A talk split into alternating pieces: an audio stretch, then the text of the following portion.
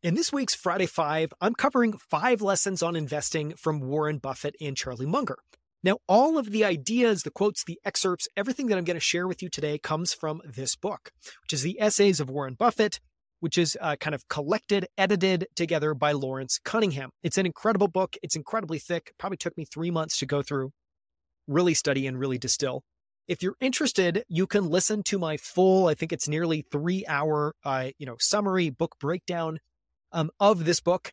Uh, and these are episodes 165 and episode 166. You can find that by going out to outlieracademy.com slash 165, outlieracademy.com slash 166. And then you can get the full treat. We'll go through the full book together. But today, I just want to focus on actually the ideas in the book that are around investing. Um, and again, you know, Berkshire Hathaway does a lot. Investing is a core part of their strategy. So I just really quickly want to start with a, you know, a little bit of a track, an explainer of Warren Buffett and Charlie Munger's track record, uh, which answers the question, why study them? Um, you know, and I think the answer lies in the 50 plus years that they've spent building Berkshire Hathaway. In the introduction to the essays of, of, Warren Buffett, Lawrence Cunningham lays out the size and scale of Berkshire Hathaway's operations and investments in just a few short paragraphs. It's a staggering description given Berkshire Hathaway was built in just a few decades from the ashes of a failing textile business. Buffett took the helm of Berkshire in 1965 when its book value per share was $19.46 and its intrinsic value per share far lower. Today, its book value per share exceeds $200,000 and its intrinsic value far higher. The growth rate in book value per share during that period is about 19% compounded annually. Berkshire Hathaway is now a holding company engaged in 80 distinct business lines. Berkshire's most important business is insurance, carried on through various companies, including its 100% owned subsidiary, Geico. Among the largest auto insurers in the United States, and General Re, one of the largest reinsurers in the world. In 2010, Berkshire acquired Burlington Northern Santa Fe Railway, um, among the largest railroads in North America, and has long owned and operated large energy companies. Some Berkshire subsidiaries are massive. 10 would be included in the Fortune 500 if they were standalone companies. Its other interests are so vast that, as Buffett writes, when you're looking at Berkshire, you're looking across corporate America. Uh, Buffett and Berkshire Vice uh, Chairman Charlie Munger built this sprawling enterprise by investing in businesses with, eco- with excellent economic characteristics and run by outstanding managers. While they prefer negotiated acquisitions of 100%, means you know, they want to fully acquire the business, they take what they call a double barreled approach, which means they're both going to buy businesses, you know, eh, basically acquire them completely. And then they're also actually going to do quite a bit of, of uh, stock market investing. So they're going to go to the stock market and they're effectively going to buy less than 100% of businesses. But the approach that they take is almost identical, meaning the way that they vet the companies, the way that they decide what purchase price they're going to enter at, the way that they decide whether this is a company that belongs within Berkshire Hathaway or not is basically identical, whether they're acquiring a business or they're acquiring shares of a company. Um, and buy on the open market, you know, Lawrence Cunningham means the stock market. A significant component of the magic behind Berkshire Hathaway's success over the last 50 years has been this double compounding of their acquired businesses alongside their portfolio of publicly traded companies. Um, that strategy revolves around a single profound insight. And this is one of my favorite lines from the book. It's buried somewhere in the book. Eventually, our economic fate will be determined by the economic fate of the businesses we own, regardless of whether our ownership is partial or total. I'm going to read this again because it's great.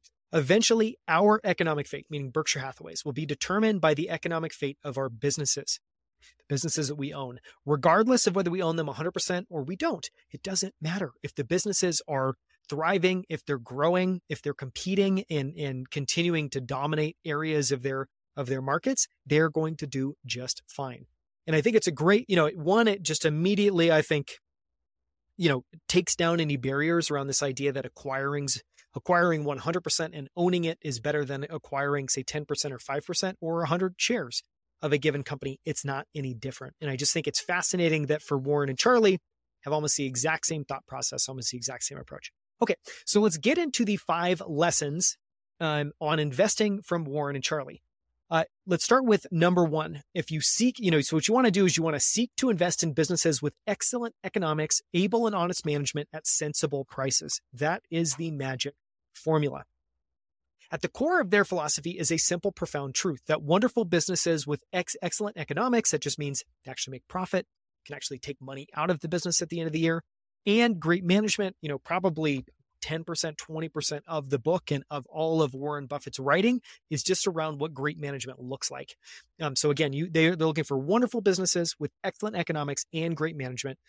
When you put those things together, it's rare, like extremely, extremely rare, which is why they work so hard to find just a few of these in their lifetime, acquire them in whole or in part at reasonable prices, and then hold them come hell or high water for decades.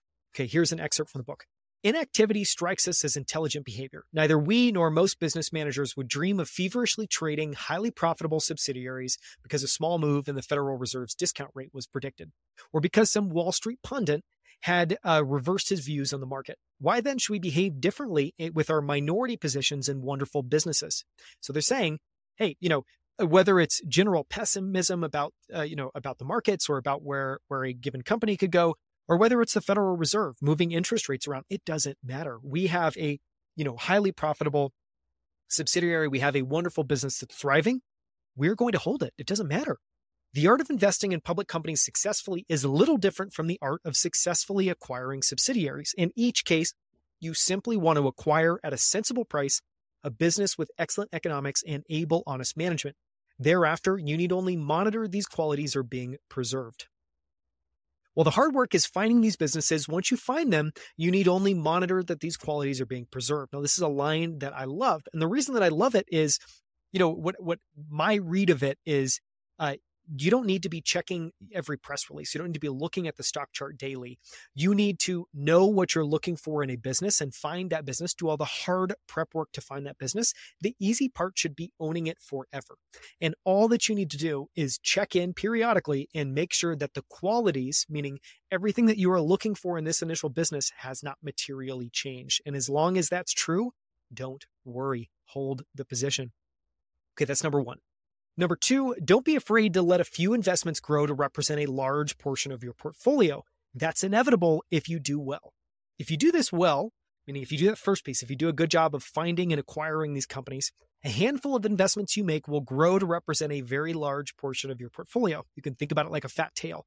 Fat tail shows up everywhere in life. You look at all high school athletes, a very small percentage of them are going to do extremely well. You know, you look at your portfolio of investments, a few of those, if you let them play out, are likely to do extremely well over time. So it's natural that you're going to have some of these balloon as a portion of your portfolio. You know, Henry Singleton and Charlie uh, Munger are well known for letting their highest conviction investments grow to represent 60 plus percent of their portfolio. You know, Charlie Munger did this in his partnership before he joined with Warren. He made a really convicted bet. I believe it was on blue chip stamps um, and, and it grew, over 60% of the portfolio. Henry Singleton did this. Henry Singleton, uh, when he was building Teledyne, and, and, you know, this was a precursor to Berkshire Hathaway, he was building Teledyne. He had these insurance subsidiaries. One of the, he was the first person to basically take, well, he was he was uh, the original uh, Warren Buffett. He acquired insurance subsidiaries and then said, "I am going to be the one to make investment allocation decisions as the CEO of Teledyne." And his approach to investing with the insurance uh, subsidiaries portfolios was highly concentrated, highly concentrated. So again, there's a lot of precedent for this. A lot of the smartest people in the world have very high concentration. Um, and so it's a fantastic outcome. If you have a portfolio with a few very large, uh, uh, you know, uh, positions, it's not a situation to be avoided. When carried out capably, an investment strategy of that type will often result in its practitioner owning a few securities that will come to represent a very large portion of their portfolio. This investor would get a similar result if he followed a policy of purchasing an interest in, say, 20% of the future earnings of a number of outstanding college basketball stars. A handful of those would go on to achieve NBA stardom, and the investor's take from them would soon dominate his royalty uh, stream, his royalty portfolio. To suggest that this investor should sell off portions of his most successful investments simply because they have come to dominate his portfolio is suggesting that the Bulls trade Michael Jordan because he has become so important to the team. Such a fantastic analogy. Um, you know, and related to that, uh, this comes from the 1988 shareholder letter um, Warren Buffett basically cites, uh, you know, this idea that he heard from Peter Lynch, which is that you want to, what you want to avoid is cutting your flowers and watering your weeds. Here's here's here's what that is. Here's the context. When we own portions of outstanding businesses with outstanding management, our favorite holding period is forever. We are just the opposite of those who hurry to sell and book profits when companies perform well, but who tenaciously hand, um, hang on to businesses that disappoint. Peter Lynch aptly likes such behavior to cutting the flowers and watering the weeds. Your favorite holding period, that means your and my favorite holding period should be forever. To do that well, don't cut the flowers and water the weeds. If you have a portfolio and you have a couple of Michael Jordan positions in it, do not cut them. Hold on to those flowers instead. Okay, number three, invest in companies you expect to be as competitive 20 years from now. The best investments compound over decades. To find wonderful businesses that you can hold on to forever, you have to be in, you have to be incredibly durability focused. You have to find companies in a dominant competitive position with the ability to compete and win in their spaces for decades. In studying the investments we have made in both subsidiary companies and common stocks, you will see that we favor businesses and industries unlikely to experience major change. The reason for that is simple. Making either type of purchase, majority acquisition or minor publicly traded position, we are searching for what we believe are virtually certain to possess enormous competitive strengths 10 or 20 years from now. A fast changing industry environment may offer the chance for huge wins, but it precludes the certainty that we seek. I should emphasize that as citizens, Charlie and I welcome change. Fresh ideas, new products, innovative processes, and the like cause our country's standard of living to rise, and that's a good thing. As investors, however, our reaction to a fermenting industry is much like our attitude towards space explorations. We applaud the endeavor, but we prefer to skip the ride. Now, you know, this one's interesting where where I think I would I would describe this, and I'm um, I did not put in here what year, what, what shareholder letter year this was from. My guess would, would be that it's probably the 80s, maybe even the early 80s. And that's because I think that, you know, uh, Charlie and Munger's perspective on this have changed. Or I, I would like to offer maybe a slight nuance, which is to say, I think what they're saying here is basically avoid any industry that is fast changing. And I'll just say there are many industries, if you study it, and I've actually run a company in one of these industries that I would just describe as a competitive hellhole, meaning it's, it's, it's a, maybe an extreme term, but meaning that there are certain industries where competition is so high that it is very difficult for anyone to actually build shareholder value and to build business value over time. Now, I would say you, I, everyone should avoid those industries. But I don't know if you want to avoid an industry that's changing. What you want to find is a player that is dominant in it and whose competitive advantages you think will persist. And I think a good example of this would be Apple. You could easily look at Apple and say, wow, Apple has an immense amount of competition. Um, and Apple does have an immense amount of competition, but you can also see a very clearly demonstrated track record of how strategically they've been able to overcome that competition and win. And you could make the bet, and I think it would be a smart bet to make, that Apple's success there is likely to continue. And so, my nuance on this is while I'm not sure you want to avoid all fast changing industries, you certainly want to avoid industries with perfect competition, where achieving and sustaining a competitive advantage is difficult or nearly impossible. And regardless of whatever industry you look in, you want to find the Michael Jordan. You want to find the player that will be just as good five or 10 years from now as they are today. Okay, number four, forget the growth versus value debate. They're two sides of one co- co- uh, coin. Excuse me. Look for durable value and profitable growth in companies. Now, this is really interesting. This is a little bit of a weird one. It's less tactical, but I, I, I it was just too good not to include because I think it's something that uh, it's a perspective that I don't think we hear enough, and I think it's a great one. Which is basically saying, you know, well, let's. I'll just get into it. Well, Charlie uh, Buffett and, uh, you know, sorry, while Warren Buffett and Charlie Munger are typically thought of as value investors, they're focused on acquiring great businesses at fair prices. What matters most to them is the total value of the business, both today and decades into the future. With that orientation, they look for both value and growth in every investment that they make.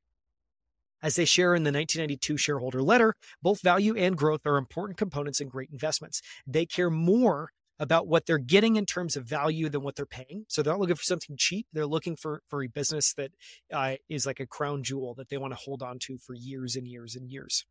And they only like growth when it's profitable growth. And I think that's one of the best points that Warren makes in this next little excerpt. Our equity investing strategy remains little changed from what it was when we said in the 1977 annual report We select marketable equity securities in much the way we would evaluate a business for acquisition in its entirety. We want the business to be A, uh, sorry, we want the business to to be one that a that can, that uh, we can understand, b has favorable long term prospects, c it's operated by honest and competent people, and d it's available at a very attractive price. But how, you will ask, does one decide what's attractive? In answering this question, most analysts feel they must choose between two approaches customarily thought to be in opposition value and growth. Indeed, many investment professionals see any mixing of the two terms as a form of intellectual cross dressing. It's a great term Warren. We view that as fuzzy thinking, in which it must be confessed I myself engaged some years ago.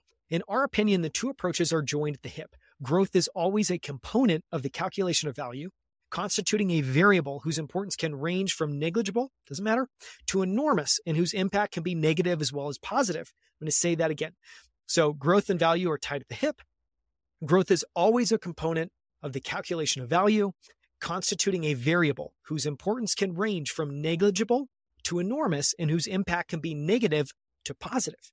In addition, we think the very term value investing is redundant. What is investing if if not the act of seeking value at least sufficient to justify the amount paid? consciously paying more for a stock than its calculated value in the hope that it can soon be sold for a still higher price should be labeled speculation, which is neither illegal, immoral, nor, in our view, financially flattering. Similarly, business growth per se tells us little about value. It's true that growth often has a positive impact on value, sometimes one of spectacular proportions, but such an effect is far from certain. For example, investors have regularly poured money into the domestic airline business to finance profitless or worse growth. Growth benefits investors only when the business in point can invest at incremental returns that are enticing. In other words, only when each dollar used to finance the growth creates at least a dollar of long term market value. In the case of low return businesses requiring incremental funds, growth hurts the investor.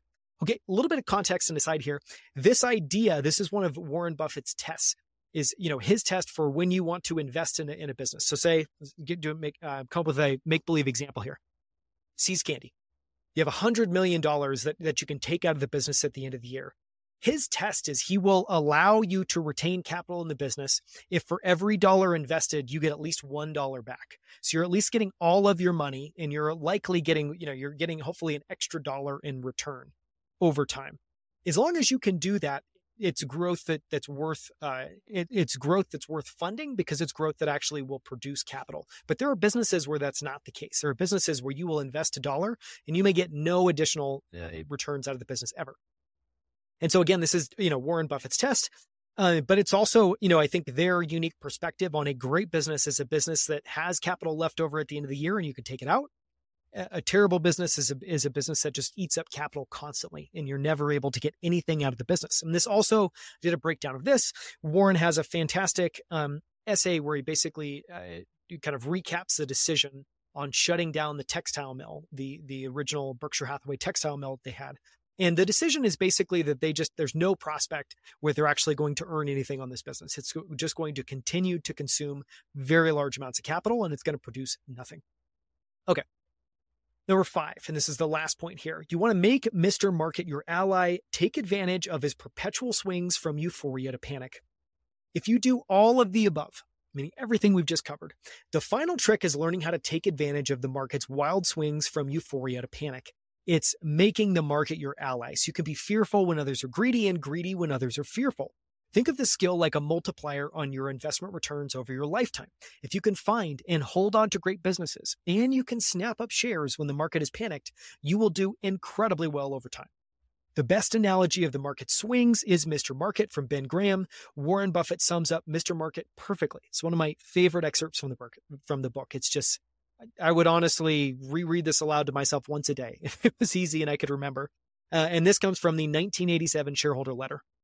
Ben Graham, my friend and teacher, long ago described the mental attitude towards market fluctuations that I believe to be the most conducive to investment success.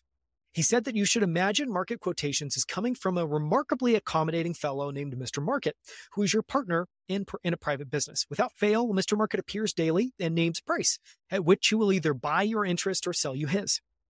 Even though the business that the two of you own may have economic characteristics that are stable, The business is doing perfectly well all the time. Mr. Market's quotations will be anything but. For, sad to say, the poor fellow has incurable emotional problems. At times, he feels euphoric.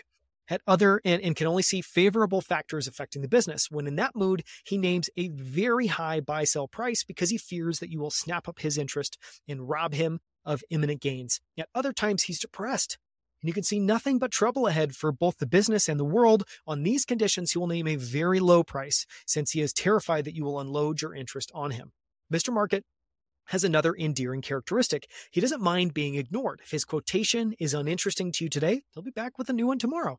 Transactions are strictly at your option. Under these conditions, the more manic depressive his behavior, the better for you. But like Cinderella at the ball, you must heed one warning or everything will turn to pumpkins and mice. Mr.